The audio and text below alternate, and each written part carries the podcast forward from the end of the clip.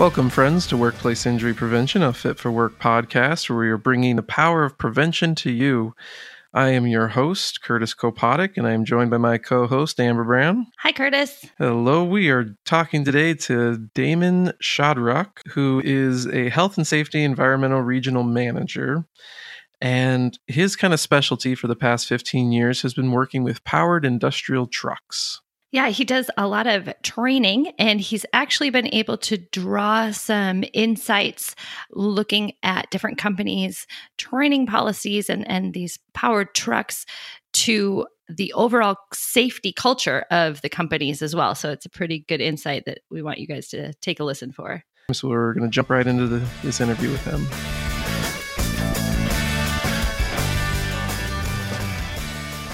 So I appreciate your time with us today, Damon. And when the topic was presented to have you on the podcast, I thought it was incredibly specific. What led you to have so much passion specifically about forklift training? Yeah, I started my safety career over 15 years ago when I was working for Dow Chemical. I was in a technical support role and I was working on a highly toxic chemical fumigant used for insect control. And what that opportunity did for me is it opened a door for a full-time safety job. Uh, worked as a lab safety manager at their Global Research and Development Center in Indianapolis, and really through the full-time safety position, I had a chance really to look at when training is done right and how it can change people's lives, not only on the job but off. And with that, it was amazing to take an employee and within one hour of they've maybe never driven a fork truck, they can become world class drivers and very safe operators of the equipment in that short period of time. When you came into that position, did you find that you had resources available to help you with that that you didn't know about? Or is there a former experience you brought to the table to improve the training that was already needed? I would say in that role, Dow Chemical, they do so many things at a internal world class level. So if it's uh, powered industrial truck training, if it's personal protective equipment training, it's done in a corporate, global, consistent manner, and everything related to that not only references the OSHA standard, but it also reflects what's required in other parts of the world. So it's well thought out, it's well presented, and the outcome is everybody should be doing the same thing and the tools and resources to get everybody in compliance is there. And so the expectation is everybody's going to work safely. So it was a great place to have a jumping on or jumping in opportunity into my safety career. So what are some of those steps that are needed and just have to be in there to make a good lift training? Yeah and i'd actually reframe the question around what are the elements of a good powered in, industrial truck program. And so it really starts with the Powered Industrial Truck Standard 1910 178. And knowing what's in there and what's expected helps an employer write a program around that standard and around the type of powered industrial trucks that they'll be using in the environment in which they'll be operated. So bringing all three of those elements together will inform employees, get them properly trained and competent to operate the equipment. And then there may be special attachments that need to be added to that fork truck in order to pick up certain containers, move things around. And all of those elements need to come into your powered industrial truck program. And so when you're talking about power industrial trucks, you're also including then the powered forklift drivers as well as the pallet jack, electric pallet jack. So it's more than just that one type, but any type of powered vehicle that's being used on site. So Cushman and things like that, correct? That is correct, as well as the luggage and cargo handlers you see at the airport. Those are also under the powered industrial truck standard. So even though I can drive a counterbalance warehouse fork truck, I would need training to go to the airport and drive that equipment because it can do special maneuvers. That's why it's really got to be training and the whole program around the equipment and the environment the drivers will be placed in. Do you feel that a company, or, or I guess there's a certain type or any certain qualities that a company should look for in an employee that will be driving one of these powered vehicles? Yeah, looking for an employee that has a conscientious nature that uh, they don't just jump on the truck and, and start their operation. They'll look it over, make sure the appropriate maintenance, if it's the beginning of the shift, beginning of the day, they're doing that pre trip inspection, making sure there's no leaks, it was not damaged from the previous driver, the previous shift. And then the employer should be looking at okay, is this employee aware of not only the operation of the truck, but pedestrians that may be in that work area, aware of other trucks coming and going, all of those things you can really see in the initial training and driving evaluation. So, those are the elements an employer should look for. What is your interaction with programs nowadays? Are you assessing them or are you hoping to create them from scratch? What I find is I've been in a variety of different organizations over my career, and some organizations have established written programs that are on the books that everybody knows that they're there and maybe they look at every once in a while and bringing those to full life and compliance is a role I've been in several times where we need to make sure that everybody's had evaluations as the new company is now here. We've hired people from outside the organization. So getting everybody on the same competency stage. I've been in that role in other organizations. They had no written procedure. So having that program developed from scratch, looking at the equipment we had in place, I've been in both of these capacities where uh, we got to bring everybody together operating on the same sheet of music. And then it takes a while to get through that exercise. But once we're there, we can all enjoy safe operations and going home at the end of the day. So it sounds like you've seen it from every angle with when it comes to training. What are some of your tips that you would want to give to companies to make sure that they have this to make the most successful training possible to make their employees understand the importance of the safety and well as to remember the safe habits they need to have?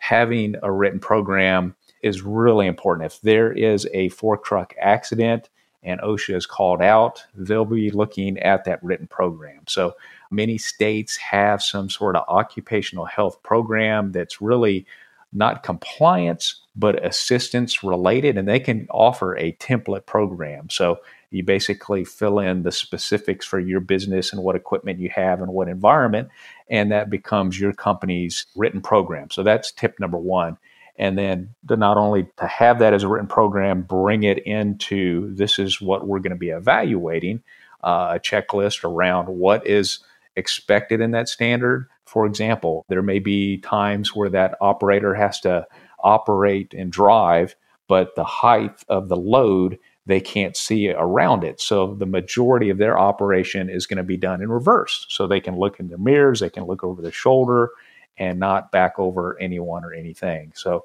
making it credible, making it real are the elements that make it uh, effective for the employer and the employee. In this training, and, and obviously people have to actually practice um, driving these machines, what is a good way or how can they get realistic practice in a safe environment? Do you have practice areas? Do you have them out on the floor? What is your main focus there? I would approach it and plan it just like you're training a, a teenage driver at your home. You're not going to pick the busy grocery store parking lot. You're going to go instead the middle of the week, maybe some church parking lot. And so the business will probably have some sort of parking lot area that may not get a lot of parking. That's going to be the area I'd pick. Pick a time of the day where there's not constant loading and unloading. So there's really few distractions around that new driver. And when they have mastered the basic driving the truck forward and reverse, and then you add, okay, I want you to move this load from here to there, pick loads they can see over. Pick loads that uh, if they get a little too close to something, it's just an empty pallet, an empty container, an empty crate, and there's not going to be real damage if they scrape up against something. That's a great analogy as far as setting it up like your new driver would. I think a lot of us can definitely relate relate to that analogy. So that is a good one there. Have you found that, that you can never have too much training? People start overthinking things. Well, I believe that fork truck training is one thing that everybody has to have. So you're really never done. The Monday morning you hire somebody new, they need to have that training within the first week or so of their employment before they operate a fork truck. And then for the experienced drivers, I really believe as a driving instructor, your job is never done auditing the driving behaviors as well as truck maintenance. So, uh, part of the standard is you're going to do a basic inspection to make sure the truck is is functional and ready. Some organizations have checklists and they keep that either where they park the truck or behind the seat in the truck. And auditing, yes, this is part of what we talked about during training. Are we actually doing that? And are we catching things that are safety issues that uh, need to be corrected that may lead to injuries or it may lead to a leak or a spill of hydraulic fluid that uh, we should have caught the day before? Is there a simpler model that you found that for keeping track of all that? Yeah, I've seen it done a couple of different ways. I mean, that fork truck maintenance record is is really important, and it can either be in a like a three ring binder behind the seat if the truck is parked under cover at night or uh, outdoors. So that works very effectively. If that truck is maybe in an outdoor dusty environment and keeping the records actually on board don't make sense, I've seen companies they'll get like a small wall cabinet and the truck is always parked in the same spot. It's the start of a new day. They'll take out the checklist from the cabinet, perform the inspection, put it back in the cabinet.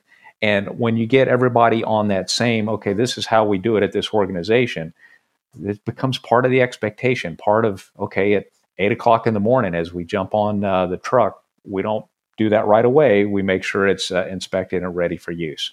So, what would you say some of the common mistakes, you know, two or three common mistakes that are made because of lack of training? Yeah, I would say that organizations hire experienced people, and the, the mistake may be bringing somebody on and they've operated a fork truck at their previous employer and they come here and the environment may be radically different.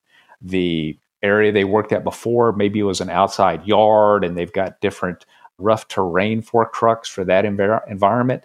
And then they're working in a warehouse and they've got a different style counterbalance fork truck, really made for a concrete floor. So that's a common mistake employers make. And the other would be the, what type of attachments can go on the forks of that truck. So that may not seem like a big thing, but in San Antonio this summer, there was a young man, July 4th, that actually died and was crushed by a fork truck. And while the investigation is not complete, it appears that he was never trained on that specific type of attachment. And it was a special attachment meant for picking up granite slabs.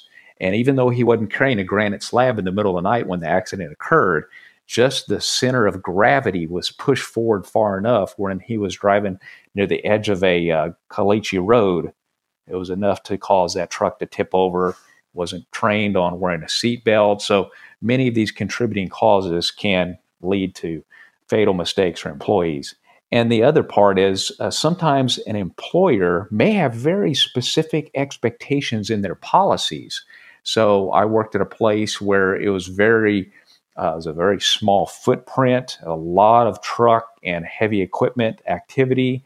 And there were certain areas, if you were operating a fork truck and maybe carrying some, carrying a load, you had to have a spotter walk alongside you and they had to have an orange flag and an air horn to tell hey wait if you're coming down this tight alley you need to stop. You need to be aware we got a heavy fork truck coming through. So those are the common mistakes. If people think hey we can just hire anybody off the street put them in our fork truck and it's going to be good these are examples where fatal mistakes can happen on top of that, any additional steps that aren't necessarily a mandatory part of the training, but would be helpful for people to consider?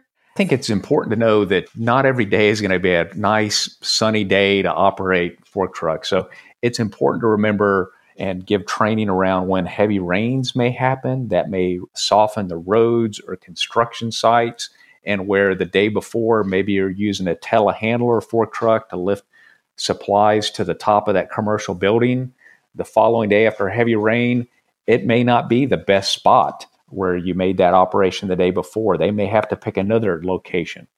There may be areas that are hard packed ground that, if there's a lot of truck traffic in a short period of time, can really disturb that soil and cause a fork truck to get stuck or tip over. And then um, it's important to train on night operations.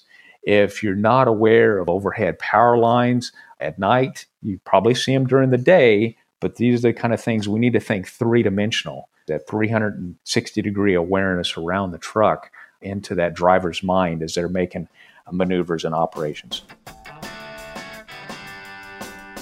Hey everyone, sorry for the interruption, but talking with safety people brings up the good question. Have you ever thought that your company needs a compliance easy button? Do you think that you guys would pass an on site safety inspection today? Are you guys at risk for any OSHA, DOT, or EPA violations? If some of these questions are making you a little uneasy, Fit for Work has got the answer for you. Head on over to our website, wellworkforce.com. We've got a safety page, so go ahead and click on that. As you scroll down, there's a Connect with Us button. Hit that, and we'll be sure to help you out with any of your safety issues that you may feel you need assistance with. So, making sure that they can appreciate that whatever environment they get trained on is not going to be what they're going to see all the time. So, it sounds like you've been able to also, you know, view a lot of different companies' operations. So, what does the quality of the forklift training tell you about a company? It tells me about a lot of things about other programs in their organization. So, you can quickly walk around a busy warehouse and look very quickly the operators wearing their seatbelts. I mean, that's the most obvious thing. What is the condition of the truck? Is the paint on the rear end of it all scratched up? If we have many close calls of stationary objects, then you go beyond there. Is the truck and reverse operations? Is the backup alarm operating? That's a very common safety feature. However, that tells me about other things that may be neglected in that organization. Are they operating a truck that maybe the horn on the steering wheel is not working?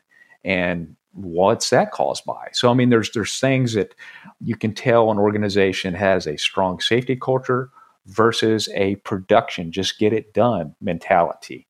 And many drivers, oh yeah, we would just let that truck we'd park it outside, we'd give it minimal maintenance and we would just take care of other parts of the business you look at other parts of the business and they're not running as smoothly as you'd expect. So uh, I find a very strong correlation between strong safety culture, taking care of people, and injury prevention all the way around. Those are great observations because, as an outside perspective, I would think that those would be things that you would check every day. But, you know, I can see how companies fall right into the production thing and get it done and you hop on and and you get going throughout your day. So, definitely good observations and probably conclusions as well that you can make regarding the condition of the trucks. Where do these forklift accidents or, or powered vehicle accidents fall within OSHA's violation list? Consistently, powered industrial truck violations are always in the top 10. For 2018, it was number seven on the list. Definitely something people need to be paying attention to and, and calling attention to their training. And then, why do you think that this is so consistent?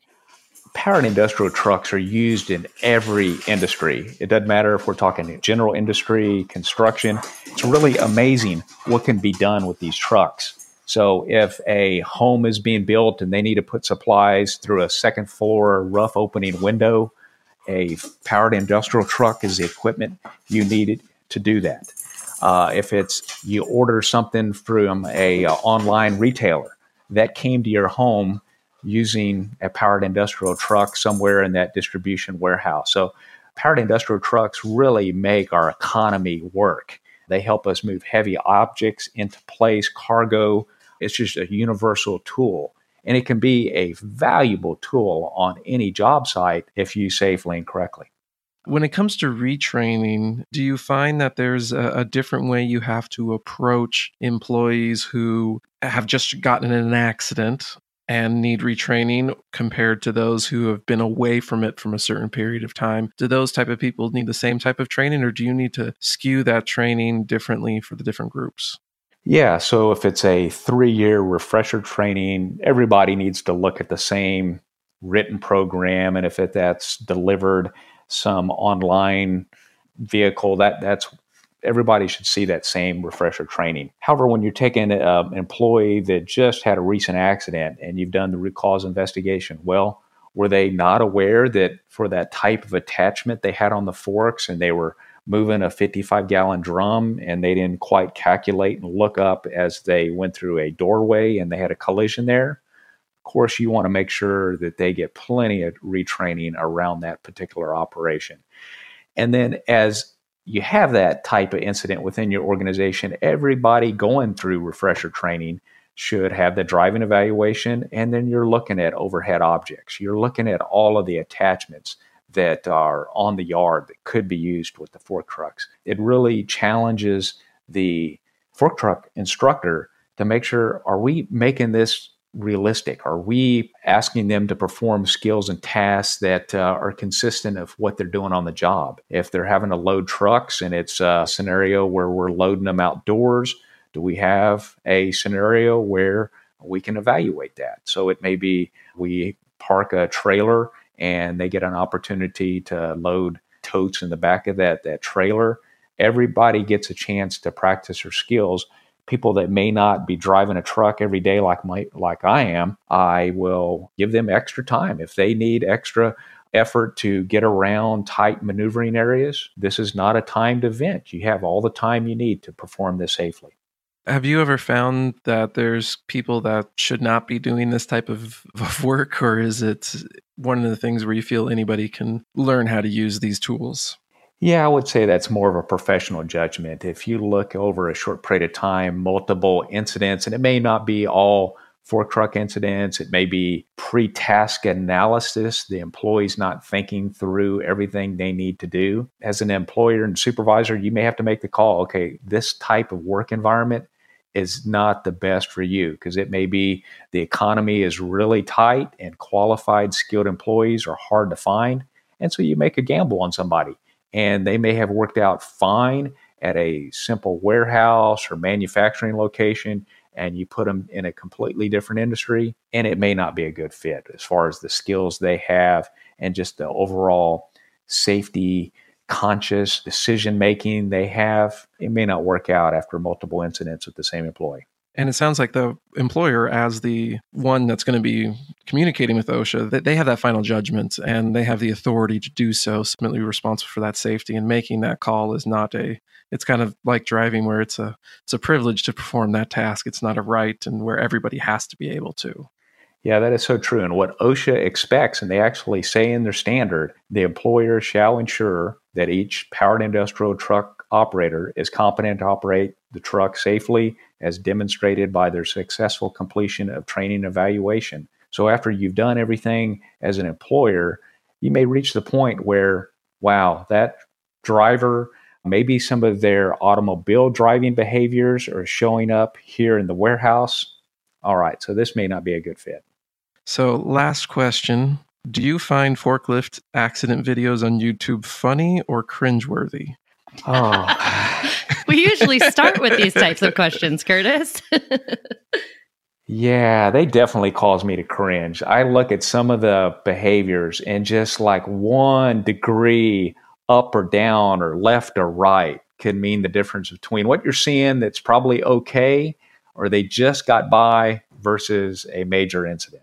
Yeah. And I think because of videos like that sometimes people lose sight of the the seriousness and they i mean lives are at stake and long-term injuries really do occur in those accidents that can be very easy to neglect if you've especially if you've never been in that environment. So as somebody who works on this it's, it's definitely more cringeworthy to see those type of things happen.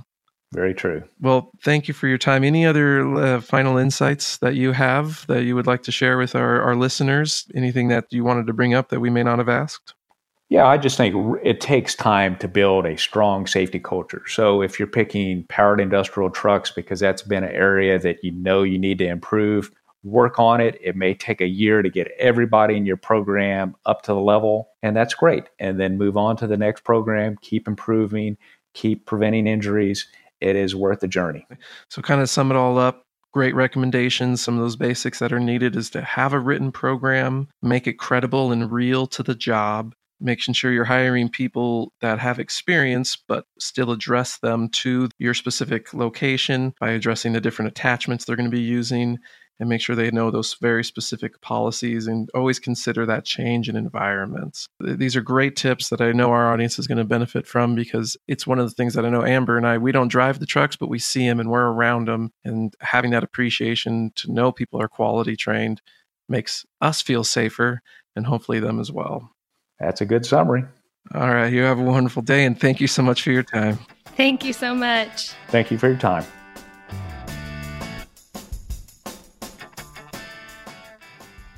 Well, that was a fun conversation getting to know Damon and his experience. What were some of those highlights for you? You know, Curtis, the thing that I really liked, and I, I know I highlighted it during our interview too, was the fact that he compared training and, and driver training to actually teaching a teenager how to drive and how, you know, you kind of do that more in a stepwise process. It's really true. If any of you one, remember back to your teenage driving years, have recently taught someone, or maybe like you, Curtis, have some younger kids and maybe dreading that moment. Mm-hmm. It's definitely something we can all relate to. Uh, it's very true. You don't go to that busy grocery store parking lot. You take them out to the church parking lot or, or some some kind of remote place to get the feel of the car down and get the feel of the different mechanics and skill that it takes and then slowly build upon that eventually you're driving on the freeway eventually you are you know maneuvering into those tighter parking spots so being able to look at it from that perspective I think it, at least for me, can make it a much more stepwise process. Definitely. And not trying to put people into situations too early. That that time constraint can be such a powerfully negative motivation that can lead to so many issues. For sure. And if you are able to put people in those situations where, you know, some type of environment where it's it's safer and then slowly building them in, it's worth the investment because when bad things happen with powered industrial trucks, they're usually really really bad. And and while my question about you know those videos is is kind of in jest but there are some deaths occur you know a lot of serious issues occur when people are thrown into these situations. So i really like his in my uh, his idea of training them not just on the equipment but on the environment around the equipment. Yeah and as you know, and you mentioned a little bit too, as far as those of us that are out and about on the floor or working around these powered trucks, it's good to know that somebody does have intensive background training, that the company has taken that seriously, not only for their safety, but then also for ours walking around. I mean, I often feel like I'm in the middle of Jurassic Park sometimes right. when I am out there on the floor and I am looking left and right and up and down and waiting for that velociraptor to come out and get me because you never really know if somebody's paying attention when they're driving those. So being at a company that takes that seriously is is calming for um, not only the driver, I'm sure, but then also those of us that are uh, working around them as well. Definitely. And so, once again, thank you to Damon and his for his time and his insights. And I just want to thank you, as the listener, for listening to this episode of Workplace Injury Prevention, a Fit for Work podcast, where we are bringing the power of prevention to you. Please like and subscribe wherever you listen. To get started preventing injuries, visit our website at wellworkforce.com or email us with any questions or comments to podcast at wellworkforce.com. And remember, prevention improves lives.